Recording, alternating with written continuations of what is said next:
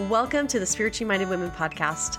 If you're a woman who is ready and willing to be a follower of Jesus, you're in the right place. Join me as we dive in deep to learn how to embrace your journey on the covenant path with checkpoints instead of checklists. I'm your host, Darla Trindler, and I'm cheering you on. Welcome to your journey.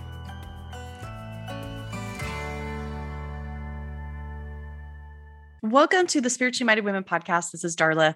I am thrilled to be here with you today. As always, love doing these interviews and sharing new guests with you. I am really excited to have my guest today, Susan Madsen, here with us. She's going to share about a new book that she's written and some of the things that she's done helping women to become leaders. Susan, thank you so much for being here. It's great to be here. Thanks for the invitation. Would you just take a minute and introduce yourself? Tell everyone more about you. So, Susan Madsen is my name, and I'm a professor at Utah State University.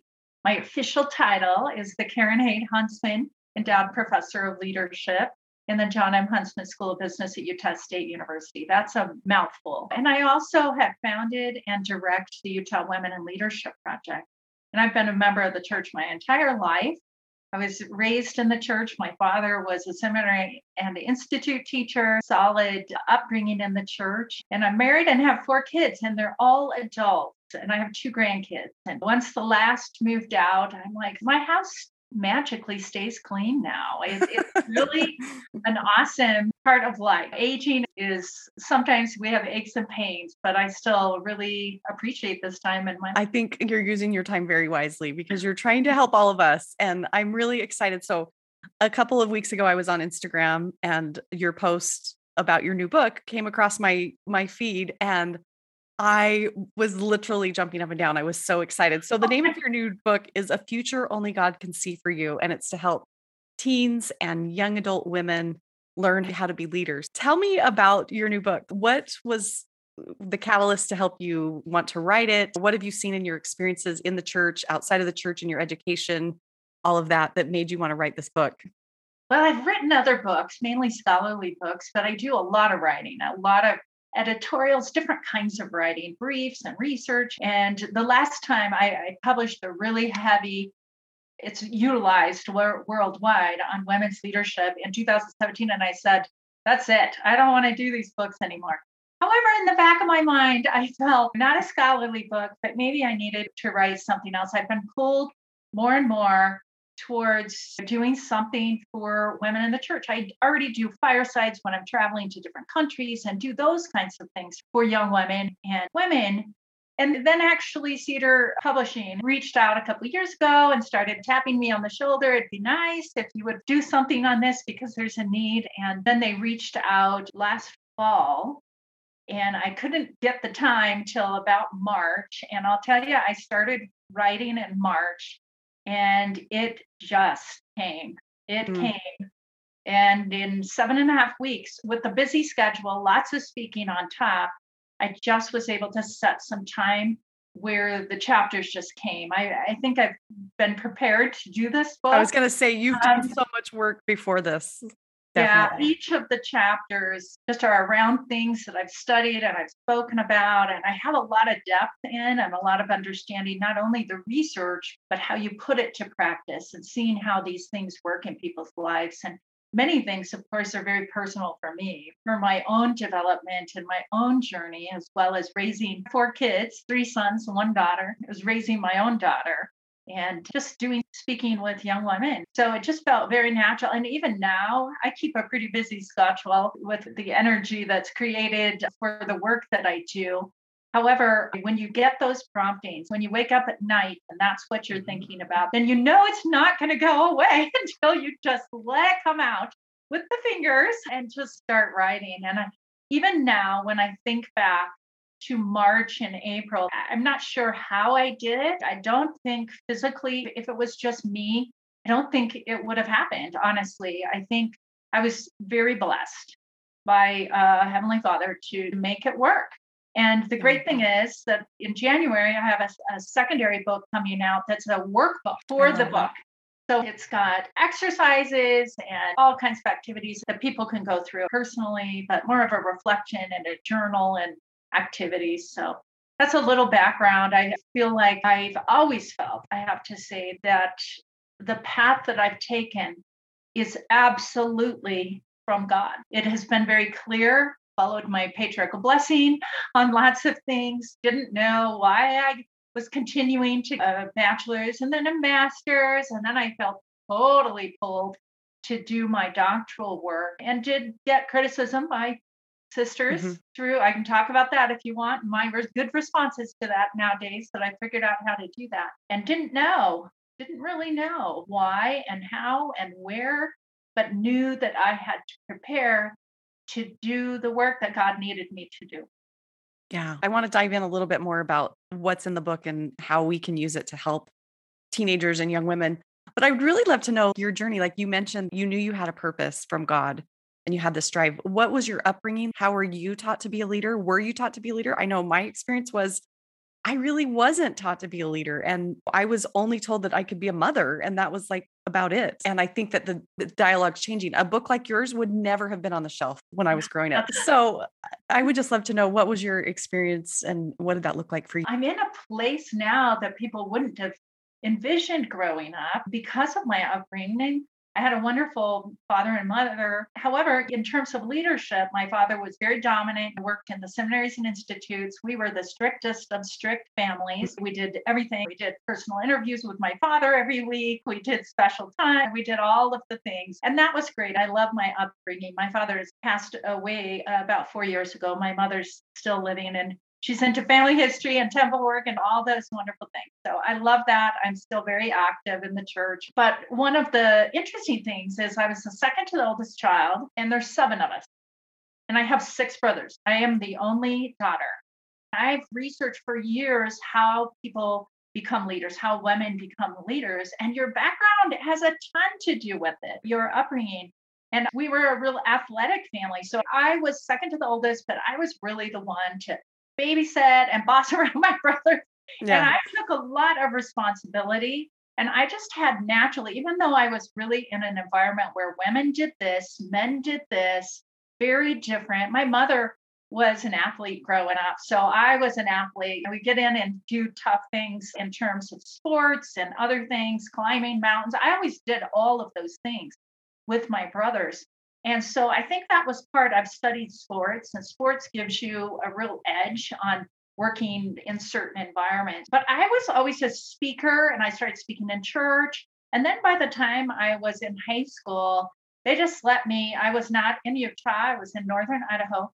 They would just let me run things. I think a lot of the responsibility in church was just given to me. It's like we have a dance festival. I'm like, I'll organize it, I'll teach it, I'll do all the things. And then adults just let me go they just let me run. Oh, that's awesome. and awesome. Even in school, first of all, I started teaching piano lessons when I was 13, and I've discovered in my reflection that, and I taught people older than me. I taught some adults, and I realized that I really found joy in developing people, and they looked to me and they felt like my uh, knowledge and voice was important. And then I just remember one thing in my town, Moscow, Idaho, I was one of the few people that taught violin. And the other two were really the director of the high school orchestra and the University of Idaho. So I started teaching violin and doing those kinds of things. But also, when one of them was sick, I would just walk in as a senior or junior in high school and direct the junior high orchestra. So, those kinds of things, I, I don't think it was really in my home. It was those kinds of opportunities that I somehow just had the confidence that I was going to do and had those opportunities to do. So that might be a little more information than you want, but I've spent a lot of time because of my yeah. writings really looking at some of those things and then continued in college and various things. But I tell you, I didn't really look at what my life would be out after I got married. That was the end. I can relate to that. Yep, totally. I thought I would suddenly just start staying home and the joy would come and I would suddenly enjoy cooking and sewing. and are you following me? I, I am. I've done it because I have to feed my family, but it's just not been my thing. Yeah. So it has been a different. I did not plan on working. I, I worked part time. I spent honestly. I'm going to be open with you.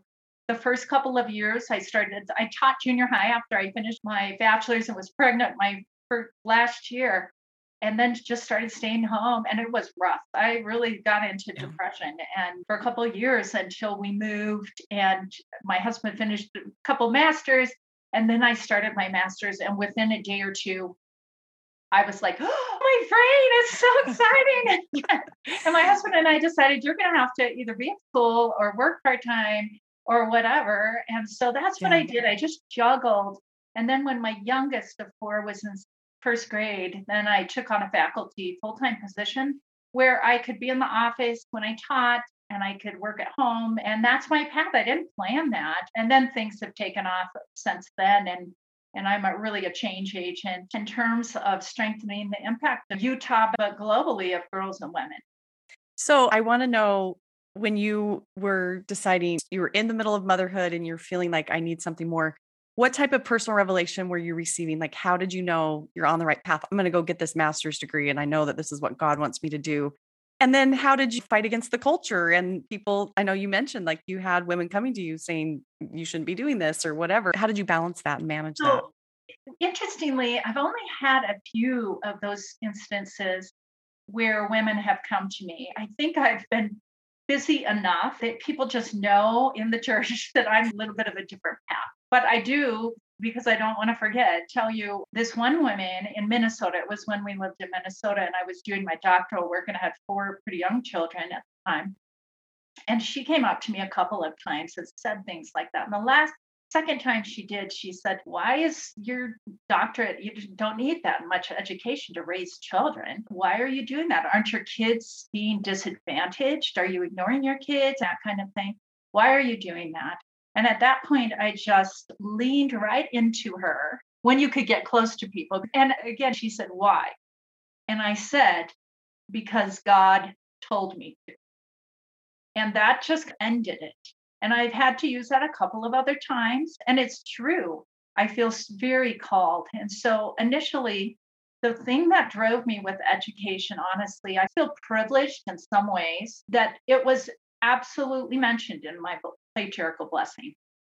And I had watched my father go through when I was eight, a master's, and when I was 15, 16, 17, a doctorate. So that was in my mind. I always watched what my dad did and my mom and my dad's work was a little more interesting to me he he created new institutes for the church in different parts of the country northern idaho and washington and different things. It specifically said you will find joy and you will continue your education. And having that example from my father i just knew. I waited a couple years dove after two kids into my master's degree at portland state university when they were really little and then had a break and had a couple more kids and then started my doctoral work when we moved to Minnesota at the University of, of, Minnesota. And I knew, I didn't know why, but I knew I had those promptings. And I have a couple chapters in this new book, especially the one at the end called Personal Revelation. And I very much specifically talk about different ways that I and others have received personal revelation and, and I really think carefully, talk often about how you can receive revelation in your head and in your heart, right? There's different ways. And sometimes I have so many ideas all the time, and people come to me with ideas like all the time. And sometimes I'll get excited, but it will just go away. And it's like, that wasn't right. I just know that wasn't right. But when, not just even in my prayers where I'm officially down on my knees or that, but just other times when I'm walking outside and doing things, when I talk to God when I'm walking by myself, and it just keeps coming to my mind, gets so excited about things. And I try and connect to that with my heart. And I'm such a believer in the three things your head, heart, and hands. And the combination of all those three. So, intellectually, you've got to learn, you've got to study it out in your mind, exactly what the scriptures say. And then you need to listen, you need to feel. And sometimes I really use the stupor of thought, like I just talked about. If it's a stupor, if it's, oh, mm. then I just walk away. So there's so many ways to feel and think. And then what do you want to do? And one of the things that I did early and I teach others to do now, and I have a whole chapter on gifts, talents, and strength. is your call and callings, an S. I feel like I'm called to mother and I have other callings. I have a whole chapter on this. So, in figuring out your callings that God needs you to prepare to do and who you need to prepare to be, you must understand your gifts and your talents and your strengths. And we have this culture often where women just, if people tell them, you did great on this, they're like, shoving it aside. Oh, not a big deal. Or give all credit to somebody else. That's how we're socialized to do it. We do that sometimes because we're supposed to be humble. But humility is not being small, it's being teachable. And we can be confident and we can use our voice and we can understand our strengths and we can be teachable at the same time. You know what? I think your story is illustrating so well and it's i think you're giving hope and courage to other women to oh. follow the personal revelation that you received because you're so receiving the personal revelation to go and leave your little kids at home and go and get a master's degree and somebody else might have the personal revelation set your master's degree aside and stay home and there's times and seasons and and all of that I have to say this though, real quick, because I want to push back on one thing you said. It's and it's not either or. We right. have a mentality in I the church that it's agree. all this or all that. So I don't feel like I really left my kids when I did education. Yeah. Like my master's Good degree, point. I eh, two afternoons a week and it was mental health for me to get away we were poor i taught piano lessons and then this this woman would tend my two kids two afternoons a week and i was just gone two afternoons a week and then my mother-in-law would come for two weeks during the summers and i would just like pack in all of these short courses in that time so I think I still was a full time mother. I'm just pushing you back a little no, bit. No, I appreciate that so much. I agree with you. And I think you are totally right. I remember when I decided to go on a mission hmm. and I went to my home ward and somebody came up to me and said, Oh, you decided to go on a mission instead of get married? And I was like, I thought I might do both. Like, I can do both of those things. I'm really grateful that you pushed back on me on that. Yes, you. you are totally correct. I, I agree 100%. So I would love to shift gears and kind of talk more about the book. And uh, primarily, I think the people in my audience are going to be mothers they're going to be young women leaders. Who do you envision reading this book? Does a young woman and a teenager do they read the book and then do the guide? How do adult women come into play to help them? What do we do to help these young women become leaders? So the focus of the book really is around 15 16 years old to 24 but can i be honest? It would be fabulous for any age not necessarily younger than that, maybe a 14 year old or, or something, but women of any age. There's just so much applicability across the board and have posed questions in the chapter, different things to think about. So I picture that this can be used by parents or young women leaders or a group can get together once my workbook comes out. Yeah. Really take some time and talk about it, it's such a good guide for a book club or a book group, especially if you have a little more time than just talking about the book, but actually doing some reflections, doing some writing, doing the discussions. In fact, some of the activities I say pick up your phone and talk into your phone and record yourself talking about this, and then listen to yourself as you talk about this. So I have all kinds of activities in, the, in the book that you can do. So I think there's just many ways that you can do it. I wouldn't rush through it though. I would take a little bit of time, read a chapter, think about it, do some activities, kind of connect, and then go to chapter two or whatever. I really set the book up in different sections. My first really is just on leadership, but really focuses. I have pulled out the best quotes from church leaders. I have to tell you, I, it is awesome. packed. You're going to love it. So, my first chapter is called God Needs You.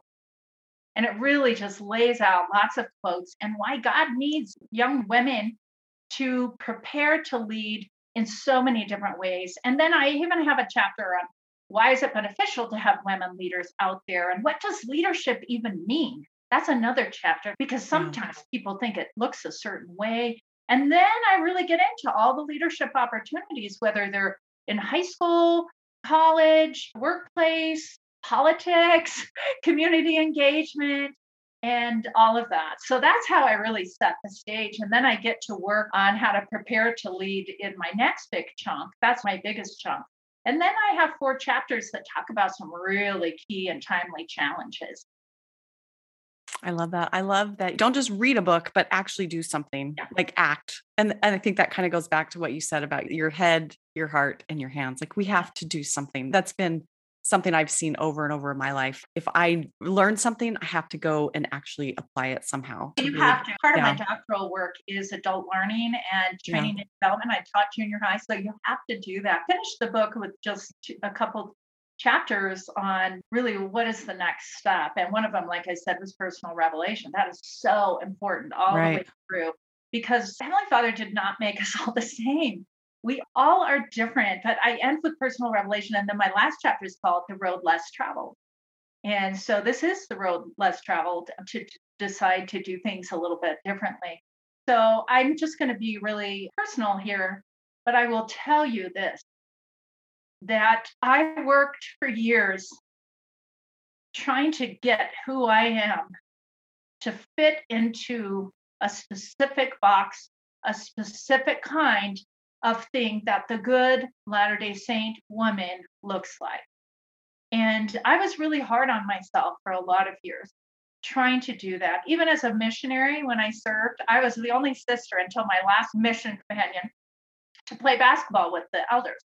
And no one else did. I just played basketball. And then I got some comments that I didn't think you were supposed to do this because you're a sister. These kinds of things. I just remember thinking, I'm not right. Even as I was having kids, I don't love to cook. I didn't love, I did it. And and I prayed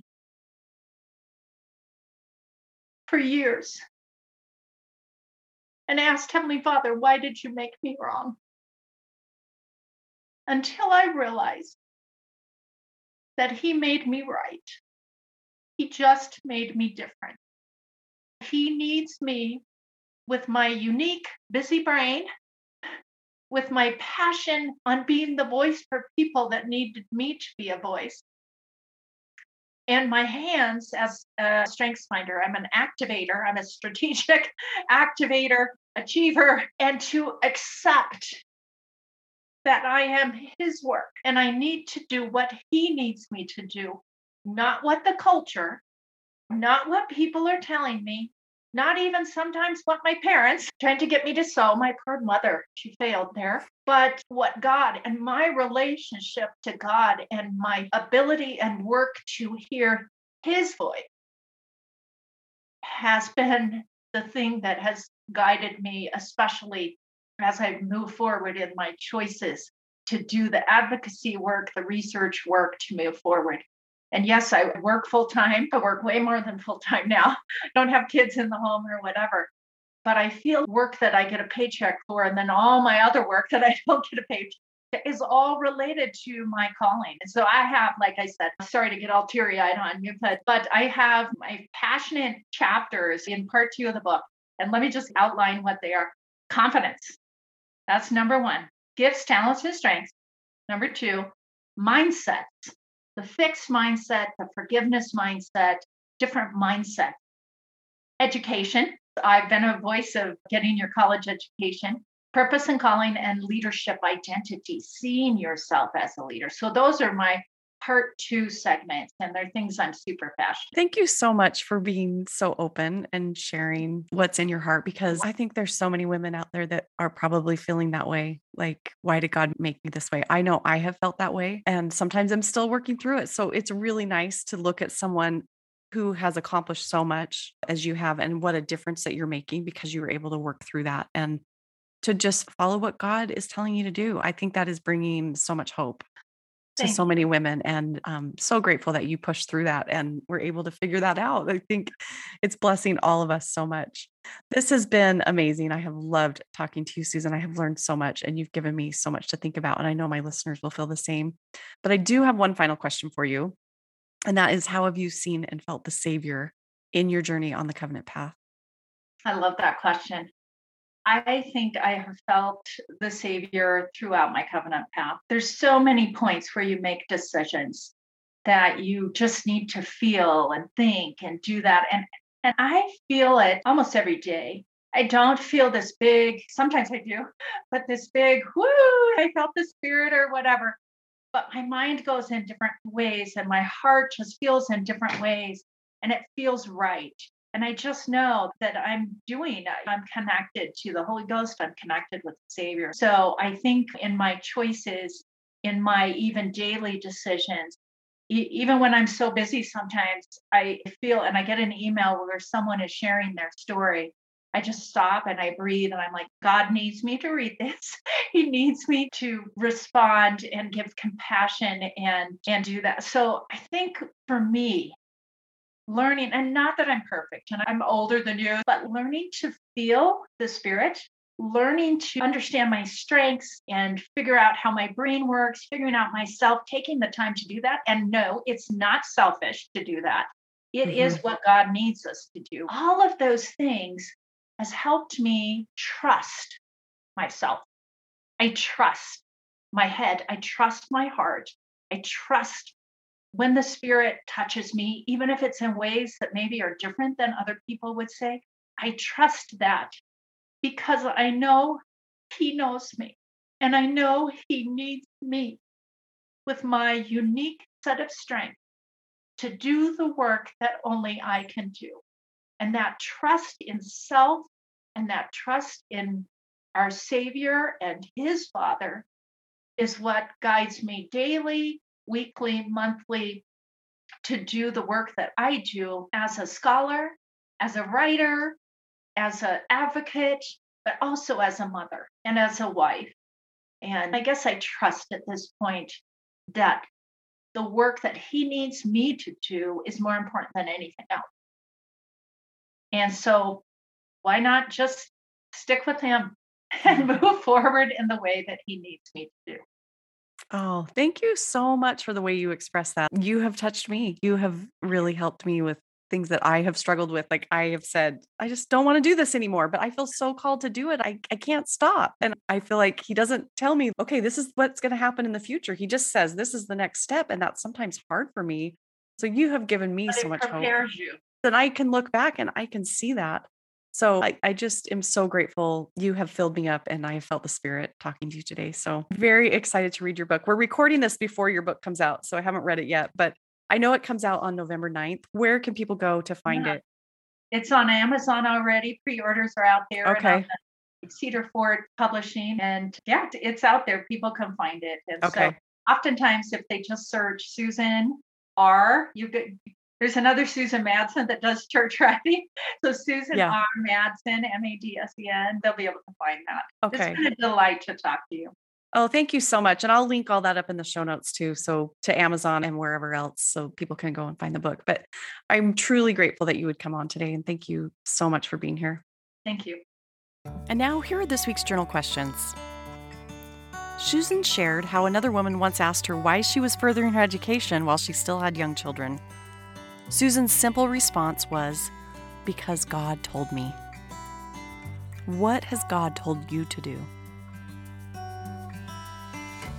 Write about what you have personally learned by following what Heavenly Father has asked you to do, even when others have judged your choices.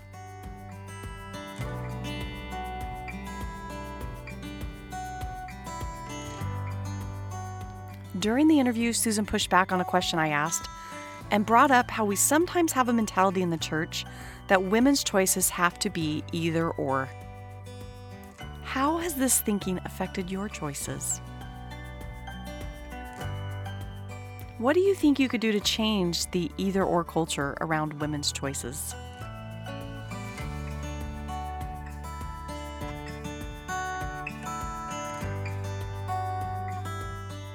By following the Spirit, understanding her strengths, and figuring out how her brain works, Susan shared she has learned to trust herself and know God knows her and her unique strengths to do the work that only she can do. What is the Holy Ghost prompting you to do to learn to trust yourself and know that God knows you? What part of God's work is He saving just for you? Take some time to ponder and write your thoughts and feelings.